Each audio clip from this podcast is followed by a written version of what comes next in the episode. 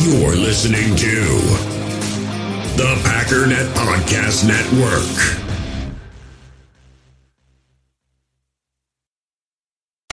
In the hobby, it's not easy being a fan of ripping packs or repacks. We get all hyped up thinking we're going to get some high value Jordan Love card, but with zero transparency on available cards and hit rates, it's all just a shot in the dark. Until now, introducing slab packs from arenaclub.com, the only repack that provides real value, a complete view on all possible cards, and clear hit rates for each one. Now, when I buy slab packs on Arena Club, it finally feels like I know what I'm getting.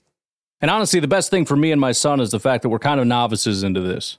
When I walk into a card shop with my son and a card says it costs $40, kind of just taking his word for it that that's a good value.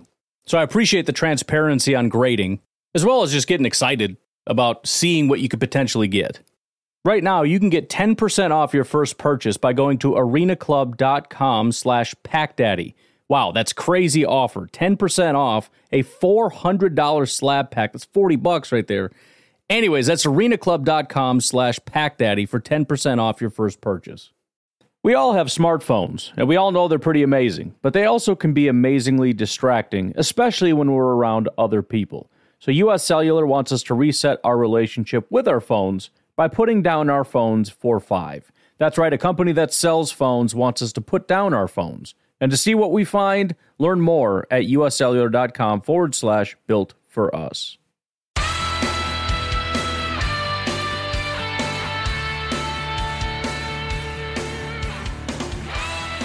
Ladies and gentlemen, welcome once again to the Packernet Podcast. I am your host and resident panelist, as always, Ryan Schlip.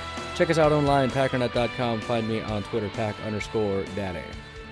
Well, we have officially reached that point in um, in my life where stuff is just brewing underneath the surface to the point where I am now deleting podcasts. Where it's like, you know what? I have been screaming for 10 minutes about things that are not football related just at the audience, just so that somebody out there can hear and understand that I'm I'm angry at what's happening in the world. And so I had to delete it. And we're already I already got a late start, so I'm going to do my best to swallow everything that annoys me and stay on topic. And hopefully, if I do a good enough job of staying focused on things that matter, I won't have to take days off because that's what I've done every other time. Is say, you know what? I'm taking a break from this because this is nonsense. Just as an FYI, though, if you notice me getting a little snippy, just know not only has it been, you know, it's winter and it's horrible, there is some stuff going on. Nothing you need to worry about, but it's just one of those things that kind of makes me a little extra unhappy with life at this moment. Which is weird because it, it feels like it's not affecting me, you know? When stuff is going on and it's like, eh, I feel like I'm handling it pretty well. And then you just notice you start, sort of act like a psychopath with a really short fuse. It's like, no, I think this is bothering me. But, you know, that's life. We all got to suffer through it. Anyways, um, I did do an explainer video on the draft, the whole us as a group doing a draft or whatever. Seemed like that helped a lot. I've been talking about it and putting it in text form, and everybody's just like, I don't know what you're talking about. No traction, nothing. So I made a video. Here's what it is. Does this look cool to you? And then everyone's like, dude, I totally signed up. It's like, I, what, I, do I suck at talking that much? I must. That's why they say like texting is just a lot gets lost in that. I don't I don't know. Who knows? So the plan will be we'll do a couple of practice mocks today and then hopefully if there's time yesterday again no time. Hopefully if there's time today there is a big meeting that I have to do, but uh, we'll do a live stream of it. I'll probably broadcast that on YouTube. I can simulcast it, I believe. In fact, I know I can. It's just if I'm smart enough to set it up. But that should be fun. As for Packers news, there's a whole lot of not very interesting things. I mean, sort of, I guess, off season things that I just need to stay away from because, you know, it, it's off limits as far as having fun. Brett Favre started a podcast, not allowed to enjoy that. Brett Favre is a Republican. He's on a show with a Republican. So anytime his name comes up, Twitter has a meltdown. So we, we just got to stay away from that. Aaron Rodgers has a girlfriend. Can't make that joke anymore because you have the the how dare you crowd as well as the actually crowd, and they just swarm. So just stay away from that. Otherwise, not a ton of news. Tell you what, I need to figure out what setting it is that does autocorrect without my permission. That has been the, the, absolute most frustrating thing in the world. I know what I'm doing. I see right in the middle you're suggesting I do something else. I respect that. Thank you for your suggestion. I'm I want to do what I'm typing. It's like, nope, we're not doing that. You're doing what I say. I push the space and it's like, oh, you mean you want to switch it? No. Oh boy. But I guess we can pick up right where we left off. So I did get a question from Josh. Josh would like to know what are your thoughts on the Packers going after Curtis Samuel? Not sure if he'll fit in their budget, but it seems like he will be he will not be overpriced and be a great fit in this offense. So right away, and, and this this kind of stinks because free agency is a big part of what the show is is about going forward. Unfortunately, I'm going to have to throw in the caveat that I don't know how much of an ability we're going to have to bring guys in. Now, I've mentioned the Packers seem to, when they talk, hint at the fact that they're planning on making moves in free agency, and I wouldn't necessarily doubt that. Now, it seems painfully obvious that it can't be any massive big move, and everything we add has to be a a um, you know subtraction. They have to take from somewhere else. And as easy as it is to look at it and say, okay, I think if they do X, Y, and Z, they can probably get the cap straightened out even then, it's like, well, you, you got to be able to have enough money to sign your draft picks. You got to be able to have enough money to take into the regular season. You got to have money for X, Y, and Z. And then you factor in, well, how much does a guy like Curtis Samuel want, or who, or whoever? It definitely gets to be tricky. And I know I've been on this podcast saying, well, they they have a plan and you don't, but at the end of the day, it is still math. And so, um, whereas I do think they have some kind of a plan, and again, maybe they are going to do something kind of drastic. And no, I'm not talking about Aaron Rodgers, but um, again, I'm mostly just trying to read tea leaves here. And I also understand that this Packers team has been very, very active. Whereas in the past, the Green Bay Packers had a philosophy and they stuck to it, and it's all draft and develop and all that stuff. And um, you know, there was that quote about that I played on this show um, about Ted Thompson, where basically the first thing he said to his guys was, "We will not be bringing in free agents." That's clearly not the same path that this GM is on and uh, just the way the NFL is going in general of being just completely insane. You know, sending people off and bringing people in. I mean, it's it's it's funny because I've talked about in the past how you know everybody used to say, "Well, this isn't Madden," and they would look down their nose at like Madden players and whatnot. And the NFL is becoming Madden rapidly. It's kind of the same with like college football where it slowly seeps in. Madden is slowly seeping in. You know, back in the day when you never, ever, ever went for it on fourth down. You just didn't. It was automatic. If, if you're not in field goal range, you punt maybe very, very, very rarely on like a fourth and short, or obviously if it was, you know, a game on the line situation, but that's it. Now it's like if you're just in this range and if it's within five yards and it's fourth down, you just kind of go for it. That's the norm. And now, you know, they always talked about, you know, again, media personalities and, and people within the NFL kind of looking down their nose at people who wanted to do these drastic trades. Like, well, why don't we give these three players and these picks for those two players? And it's like, dude, that's not how this works. This isn't a video game. That's kind of what it's turning into, though. Now I know the Packers are probably going to be on the on the low end of the crazy spectrum, but they're already kind of involved in a little bit of craziness. They're at, at least now at the level of what other teams used to do normally, which as far as Packers go and and what we're used to as Packer fans, they may as well be, you know, moving around Deshaun Watson or whatever. Absolute madness. Now, in terms of the player, because I'll I, I don't want to just shut down every single, and I'm sure there's you know again the actually crowd is going to pop up like, oh, we don't have any money, dude. It, we got a whole off season, all right, and I, I can't just field every free agent question and say, sorry, we don't have any money. Sorry, we don't have any money. That's not interesting. I don't know that we're not getting Curtis Samuel. It's it's a low likelihood because of the cost. I think Josh knows that. Now that we understand that, let's move on and talk about Curtis Samuel. So Curtis is 24 years old. So that, first of all, is, is a benefit, but it also drives up his price. Um, I understand where you're coming from in terms of he's not going to be that expensive, but I do think he's going to come with a bit of a premium. He is a talented slot receiver. He came on real strong, not just this year, but at the second half of this year. If I can get rid of this little pop up message, my coffee cup is in the way, so I can't find the X. Sorry for banging into the mic. But if we look at his his grades, for example, 2017 rookie year 56, didn't play all that much, but didn't do all that well. 2018 he took a step forward, 2019 took a step back. 2020 was his best year, so 50 70 60 70. But also if you look at his grades, it was 50 50 70, 60 60 80, 60 70 50, and then 70 70 70 40 80 80. His last two games were his um not bet well there was New Orleans also, but two of his best games, two of his three best games. And he also had basically since week 11, he was pretty dominant with the exception of his Green Bay Packer game where he just got wrecked. Um, he doesn't fit the prototype in terms of size if the Packers are, you know, determined to bring in, for example, a big slot. He's 5'11, 195. Again, I do think that is the prototype that they like, but I don't think it's as dogmatic as some people make it. In other words, he's 5'11, 195, so they're not going to do it. I think there are preferences, and I think there are degrees to these preferences in terms of how much we're willing to tolerate, but I don't know that it's a hard and fast rule in terms of has to be, must be. It's just can this person help? It's it's all just pros and cons, right? What, what does he have? What does he not have? What can he do? What can he not do? What's his price? All that stuff gets factored in, and then we decide if we're going to pull the trigger or not. Um, one of the big benefits, 431 speed. So he is going to provide that field stretching ability. I don't know what the plan is with MVS. I still see a lot of questions, not necessarily for me recently, but I've seen them out there in terms of do you think MVS is going to have a breakout year? I've been saying no since forever. I, I'm surprised that we're still stuck on this. The guy's not going to break out. He's had three years with the Packers. He has good days and he has bad days. Again, we've had so many receivers that are that way. They kind of disappear for a long time and then they show up. Right? Davante is the one consistent producer, and I guess you can throw Allen Lazard in there, although he's not always consistent as a receiver. He is at least consistent as a run blocker slash receiver, so he provides that extra dynamic that you like.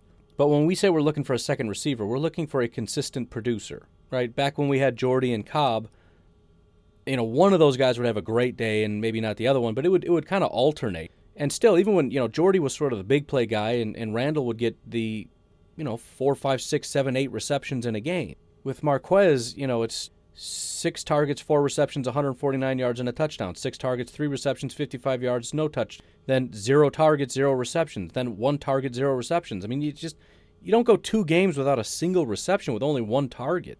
The drops hit an all time high. He had seven drops. It was terrible with that. He also added a fumble, so seven drops and a fumble. You know, I'm working through my wide receivers on my little cheat sheet for the draft, and um, I can tell you 10% drop rate is not great. I think there, there, there are two that I've gone through so far that are at about 10%. Um, ideally, it's it's obviously very low, two, three, four ish percent, maybe ten percent. I mean, he's technically nine point five, but still, I mean, it's that's bad, and that's drops per target. Should maybe switch that to per reception, but whatever. It, it's going to give you a general number. You get the idea, right? If it's 10%, that's bad. If it's 2%, that's good. It's not going to change all that much if you do it per reception. But it, the point is, it, it, provides a speed dynamic, which is something I think the Packers need to recapture, right? So they've they've got Davante, and again, I do think they're going to extend Davante. That's going to help them with their cap. He's also earned it. Um, he's going to make a, a massive payday. Um, I think they are going to obviously hang on to Lazard because of what he provides as a run blocker is just completely I mean, he, what what he does for Lafleur's scheme is just incredible. On top of occasionally jumping in and being a great receiver,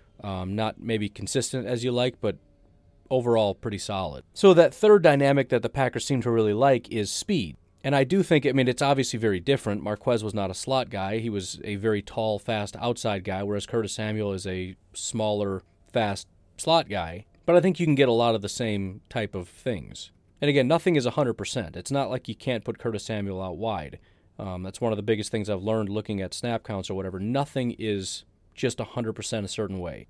He's had 300 this past year, 399 snaps from the slot, 177 were out wide. He had 70 in the backfield, which is another dynamic that Curtis Samuel brings, as well as 12 in line, so basically lining up as a tight end. So you just you move guys all over the place. So he would play in the slot, he would play out wide, he would probably be in the backfield on occasion. Speaking of, he's one of the few wide receivers that has a, a positive run grade, 75.9. He had 41 attempts for uh, 200 yards for 4.9 yards per attempt, two touchdowns, six carries over 10 yards, 3.49 yards after contact, 12 avoided tackles, which is quite high for only 41 attempts. And yeah, he also provides that sort of jet sweep end around kind of thing. So if you're looking for that kind of a receiver, so for example, of his 41 uh, rushing attempts, five of them were on jet sweeps, two of them were on reverses. So you get sort of that, you know, coming in from the edge. Seven of his 41, so a seventh of his, his runs were on that kind of action. And, and that's just the times when he actually got the ball. He's, he's probably coming across the formation a ton. And Matt LaFleur could use him in that capacity where he's just constantly coming across the formation.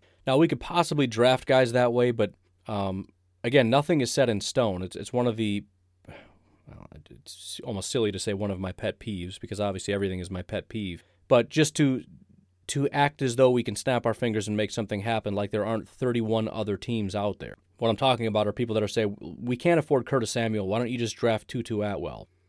Well, because somebody else might. That's why. You know, I mean, what's his value? Do you like him at the back of the second? What if he doesn't make it there? What if he, you know, well, then we trade up. Well, why? I mean, if his value is like a, an early third and we're willing to, to reach on him as a late, in the late second already, I'm not trading up for him. We're not going to lose value just because I decided that this has to happen. And again, the, the teams don't come in saying we have to do this. You wait on the board to tell you what to do. That's it. You know, there's there's your board and then there's your needs and you when the time comes you look at it and say this makes sense. This is the right thing to do. You don't at this point in time say no to Curtis Samuel, we'll just draft Tutu Atwell or whoever. You know, Rondale Moore. He'll, he'll probably be there. I don't know. We'll just trade away all our picks and move up to 13 just to make sure we get Rondale. I mean, you know, you don't know what's going to happen. So maybe um, maybe something like this would help. And, the, and and it also what it does is, and this is true of all free agents, it, it frees you up in the draft. It frees you up so that you don't have to do something drastic in the draft. Now, generally, I think you want to go for premier. You know, for example, when the Packers went out and got edge rusher. Now they still ended up drafting an edge rusher anyways, because again, you don't know how the board's going to fall. Maybe if they knew they were getting Rashan, they would have left Preston off. I don't know. But when that came up, they're like, well, should we just avoid him, even though that's the guy we want because we already have? No, eh, we're we'll, we're going to draft him because Preston isn't going to be here for very much longer, and there you go. Or Za'Darius, because they didn't know how either of these guys were going to pan out. But again, you, you you do it so that you don't have to do something drastic. So, for example, if if we if we feel like we can't even field a team, like for example a cornerback, like we are in dire strait. You don't want to be in a position where there's no real good corners at at one but we end up drafting or massively reaching because we just have to take a corner. And there's a guy that's a pretty good value at maybe like 45, and he's probably not going to be there with our second pick. So we're just going to take him here. We could trade back, but then we might lose him, and we're really getting into the weeds now. Kind of like when you miss a two points and then you go for it again, you go for it again, you keep missing and missing and just losing points, trying to regain the points you lost. We keep trading back, and you know, just it's just it becomes a mess. And so by taking somebody like that, and I'm not saying they're going to, I'm just saying that's one of the benefits of it you eliminate the need to do something drastic. And then again, if, if a corner falls in your lap, you just take him anyway, because it's probably going to be a short term thing for a guy that's a little bit older and expensive. And it, then that provides you the opportunity to either keep him, and then we have three really good corners, or we move on from the expensive guy and we have two young, talented corners. Wide receiver, I don't feel like is as dire, but it also is, is one of those things where we can kind of it's it's still just a guarantee, which is nice. Not necessarily the production because you don't know exactly how that's going to pan out and how he's going to play. And he has been very volatile, you know, in terms of his his uh, you know, again, bad year, good year, bad year, good year, and and they weren't ever really elite years. But at the same time, it also comes down to um, comes down to fit. And if this is the kind of guy that Matt LaFleur is looking at saying, this is exactly the piece we need for my scheme, he might just be a better fit for Matt LaFleur than somewhere else. And that really is the question. And obviously, that's going to get a lot of people excited thinking about him doing the end arounds and all that stuff, especially with 4 3 1 speed. And he's a very good runner. You wouldn't think of him that way, but I mean, he's legitimately, you can put him in the backfield and, and just make him a running back, and he does a pretty good job. Similar to what Randall Cobb was, right? Smaller guy, lots of speed, great, you know, after the, with, with the ball in his hand, making things happen. And you know, he did have 851 yards. So I mean, that's that's pretty solid. Only 3 touchdowns, wasn't very productive in the red zone, but but again, I almost think that that's a nice little dynamic, right? He's he's again sort of a Randall Cobb. He didn't have a single game with no targets, no receptions. The least amount of receptions he had all year was 2. That was in week 2 against Tampa. 2 targets, 2 receptions, 13 yards. He also added 4 carries for 26 yards. He had two rushing touchdowns in in his career also. So already he's he comes in as sort of a, a, a mediocre to a, mediocre player with some high. I mean, again, remember he's 24 years old. So I, I, guess bottom line is I really like it. I, I just I don't know if they can swing it. Um, I don't know how important it is, considering you know money at this point is so unbelievably valuable to the team, because um, it's just it's a finite resource and they don't have a lot of it. But uh, did you? Point being, did you now get me excited about Curtis Samuel? Yes, you did. And it's one of those fan kinds of excitement. Anytime you see, you know, a guy that does like the jet sweepy stuff, which obviously is what Packer fans really get excited about because it's that extra special dynamic. Anytime you see 431 speed, 24 years old, you know, I mean, he was a second round pick. So that's kind of the, you know, he's obviously got a lot of upside in terms of his talent. And again, he did produce. I mean, you don't 850 some receiving yards, 200 rushing yards. We're talking over a thousand all-purpose yards produced in every single game. So he's not one of those guys like the guys that we have where they just disappear for entire games where you just don't hear their name at all. It's not him.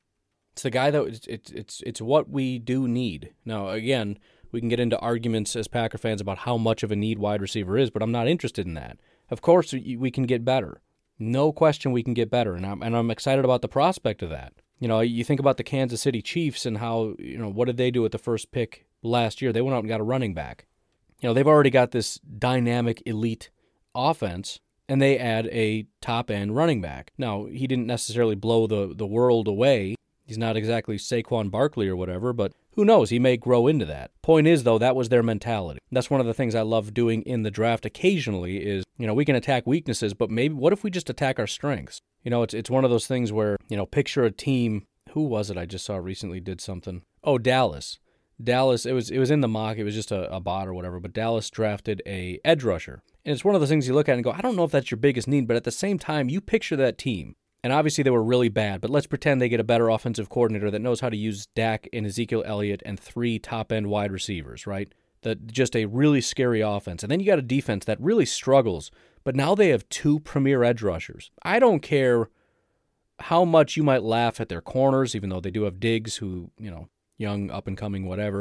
Stefan's brother, by the way. That's why I thought it would be funny if my uh, Minnesota drafted him, which would have been even funnier because they ended up getting rid of his brother, and then he would have been disgruntled there, and it would just be hilarious. So I'm sad they didn't do that. But you know, imagine being a team and saying, "Dude, their safeties are so trash. Their linebackers are so bad." Nobody's going to be saying that because you're terrified about these these just edge rushers that are assaulting your quarterback all the time. Same with a lot of offenses. Like you, you need some defensive help because your your, your offense is good you need to make a your, your defense better. And we as fans always do that. We only look at our weaknesses. Regardless of whether you view our wide receiver group as a weakness or a strength, no problem in attacking that, right? I mean, Minnesota has like two of the best wide receivers in football. I think at one point, I know uh, Thielen kind of fell off in the rankings and whatnot, but at one point, I think they were the number one and number two wide receivers in football. I think at one, I think Davante took the number one spot, but even then, it was still like number two and number three it's just it's one of those things you're just not mad at. If we draft a wide receiver and he's a top 5 wide receiver, is it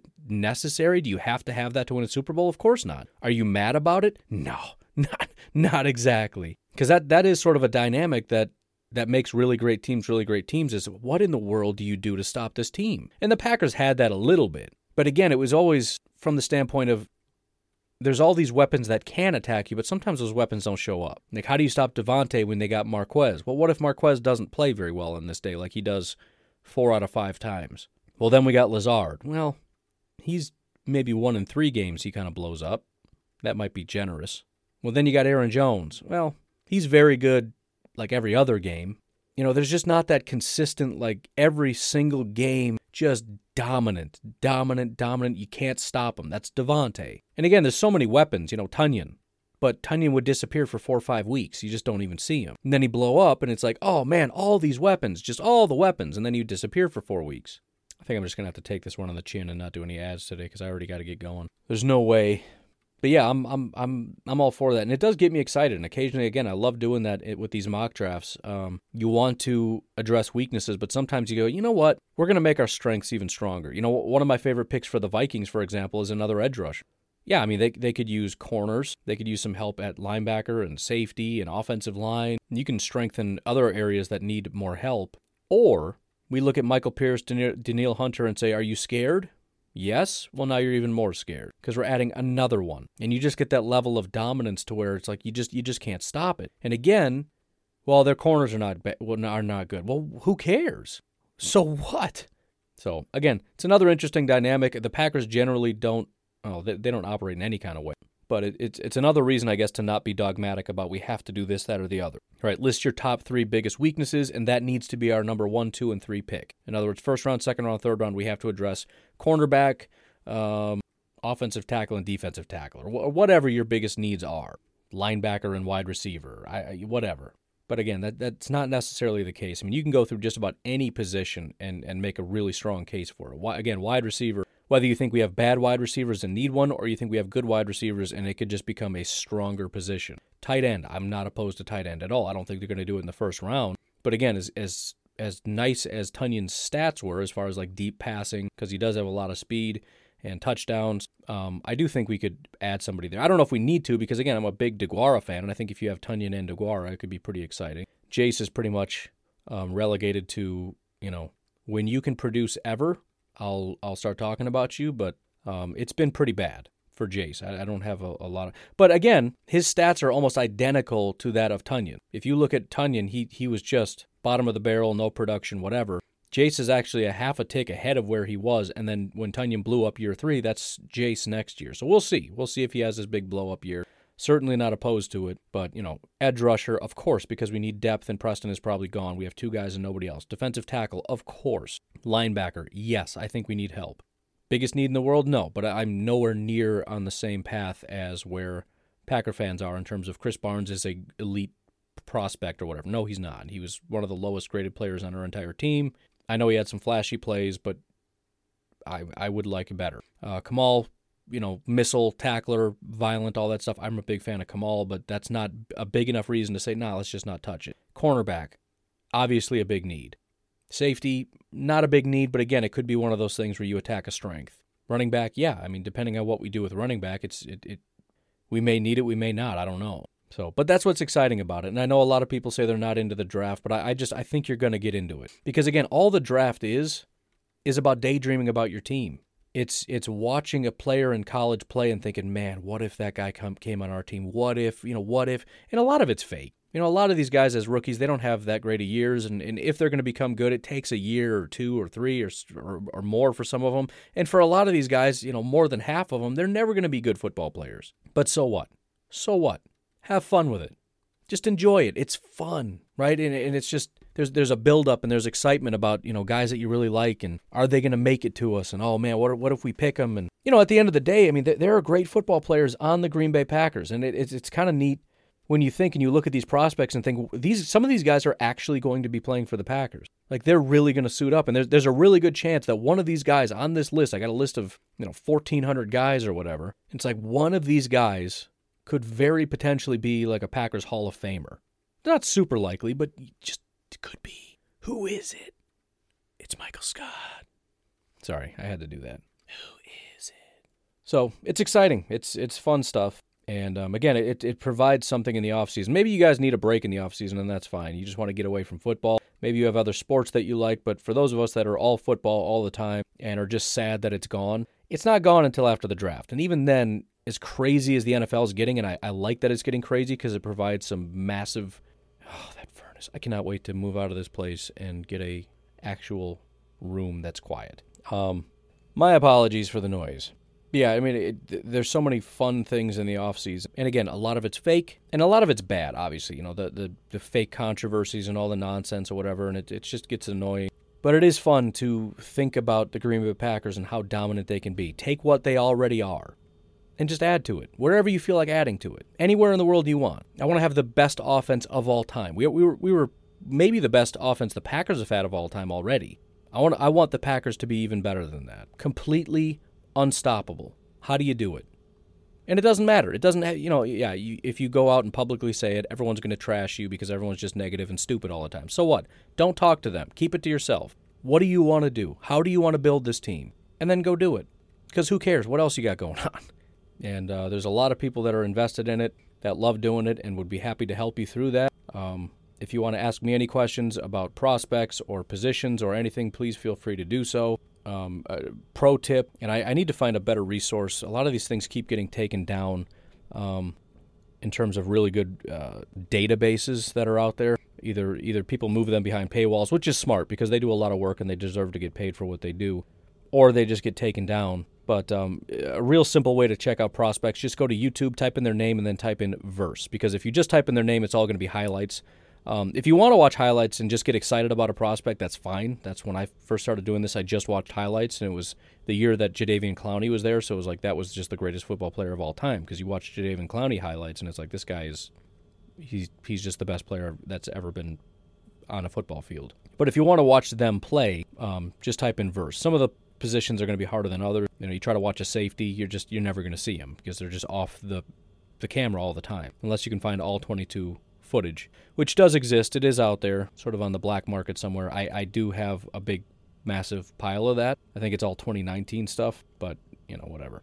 Anyways, I'm, I'm kind of just rambling. I, I am out of time, unfortunately. I know this is a very short episode. Again, very late start, and then I had to censor myself, and so off we go. But anyways, uh, you folks have yourselves a fantastic day. I hope to catch you later when we do our group mock. Have a great day. I'll talk to you tomorrow. Bye bye.